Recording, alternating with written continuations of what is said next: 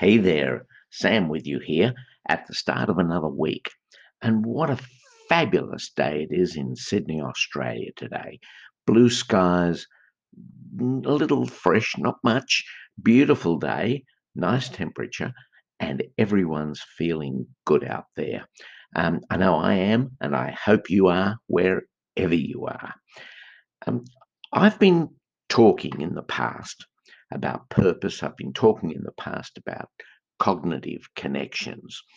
I got to thinking are cognitive connections and the ability to connect cognitively uh, are they part of something that you build up neural connections and uh, opening up your heart and not being afraid to be open is that something that's natural you're born with or does it happen uh, because you work at it?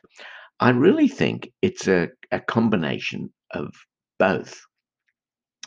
Um, but I do think you can develop it if you don't have it. In fact, I know you can. I've seen people do it. I've seen people change and grow. I saw that during my time in the insurance industry, which was 40 years.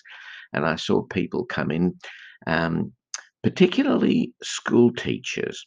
School teachers made excellent insurance people because they were able to explain um, complex products and policies um, in a very straightforward way that made it uh, easier for the person purchasing to understand. But I saw how their cognitive skills grew um, and they were far more open after three, four, five years than they had been when they started. Not just school teachers, I don't want to make it exclusive to them, but a whole range of people who'd been um, previously in other jobs, professions, uh, occupations.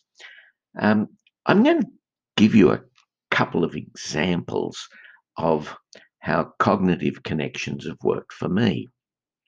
The first one um, I was going to attend an insurance conference um, in America, and uh, I was uh, on my way to Chicago in the aircraft.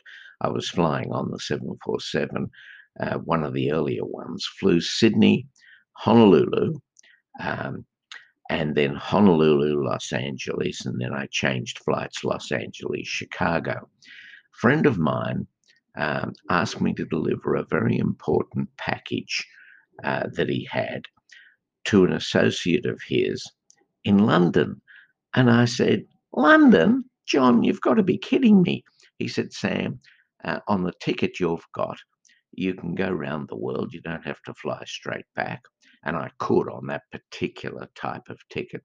He said, just fly back, uh, you know, to New York and then to London and then back to Sydney. I said, Oh, mate, I will, of course, because you're my pal, you're my friend, and you help friends.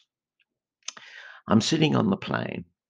I've had a snooze. There was no one in the two seats next to me. Unusual. I've enjoyed a good stretch and a good sleep.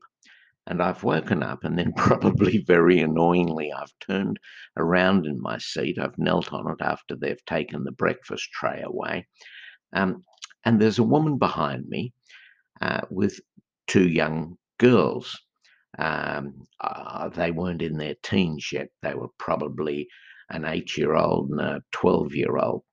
And I said, Hello, did you have a nice night? Did you sleep? And she looked up a bit surprised and said, Yes. I said, Where are you off to? She said, um, Hawaii, Honolulu.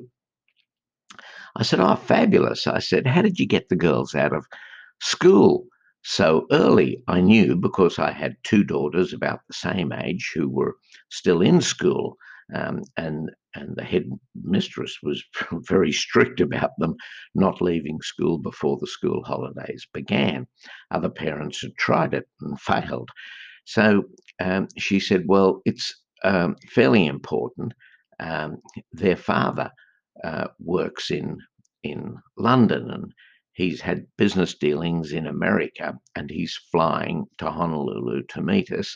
And we're having a couple of weeks as, as a family with the girls who are boarders um, in Hawaii. I said, Oh, beautiful. I said, By any way out chance, would your husband be? And I mentioned the person's name, and she said, Yes, good heavens. How did you know that? I said, Ah, oh, it was just a, a guess, an educated guess. I said, I've got something for him. Now, this is true, folks. I swear to you, this is absolutely true. I said, I've got something for you. I stood up, unclicked the overhead compartment cabin, took down my satchel, opened it up, and said, See, this parcel, um, it wasn't uh, a small parcel, it was quite large, but it still fitted in my satchel. Um, I said, See, it's got your husband's name on it. She said, Yes. I said, Would you give it to him, please? Um, and tell him it's from my friend John. And uh, she said, Yes, of course I will. Uh, and with that, I wished them a happy trip, happy landings, and a great vacation.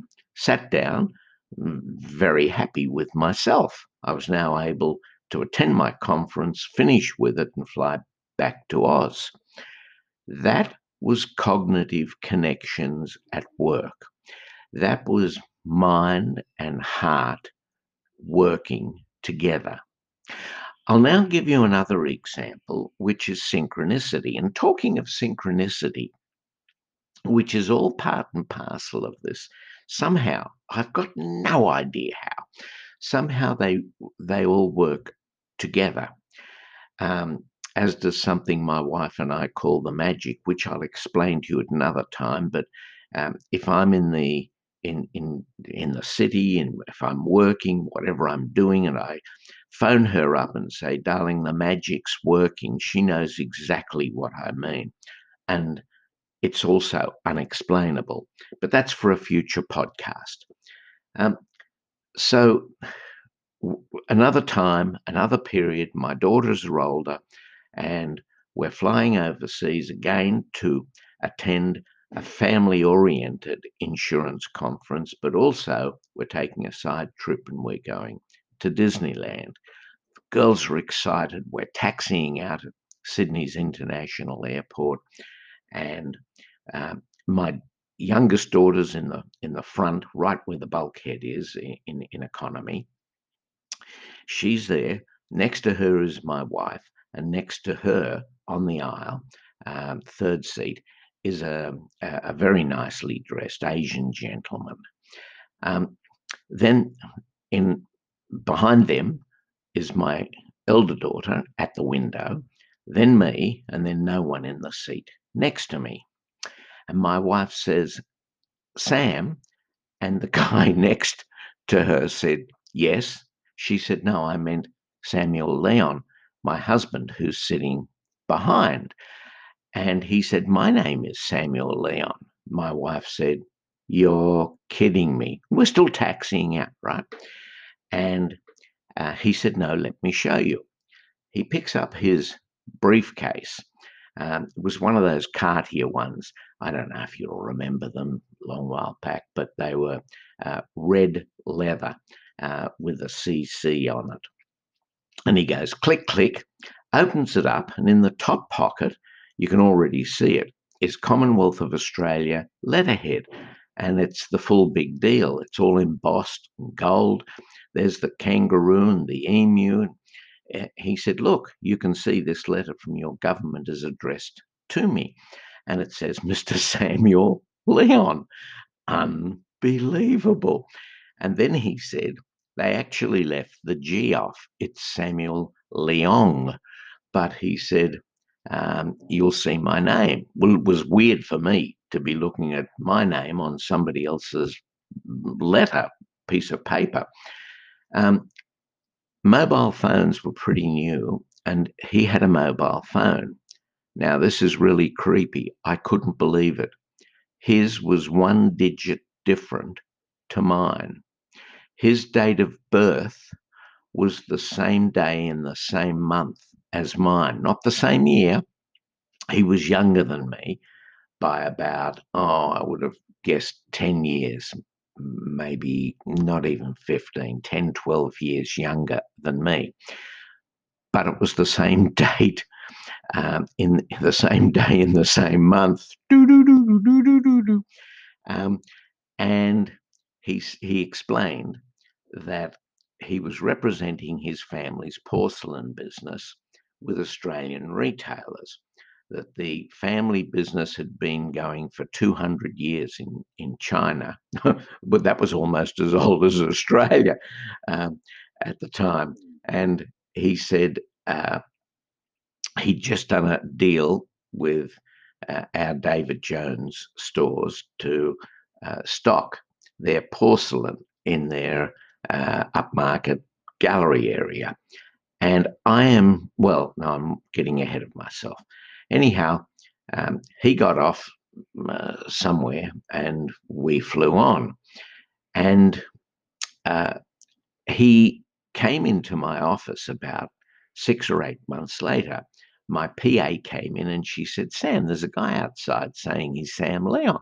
I said, Yes, I know who he is. Is he a tall, good looking Asian gentleman? She said, Yes. I said, Please ask him to come in. I jumped up from behind my desk and grabbed his hand and shook it. He sat down. He told me that this was his last trip to Australia. Everything had been perfect and gone well for him, but he brought a little gift for Pam and I. And as I am recording this, I'm looking in our, uh, for want of a better name, china cabinet or porcelain cabinet, little small cabinet with nice little things in it.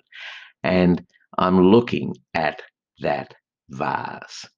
Now, that's synchronicity, and that is part and parcel of cognitive connections. They were both at work at that time.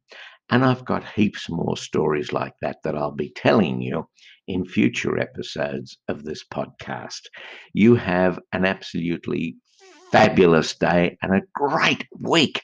Enjoy your week. I'll be talking with you tomorrow um, after I've met a mate of mine that I'll tell you all about who's just arrived in Australia from America. All the best. Bye now.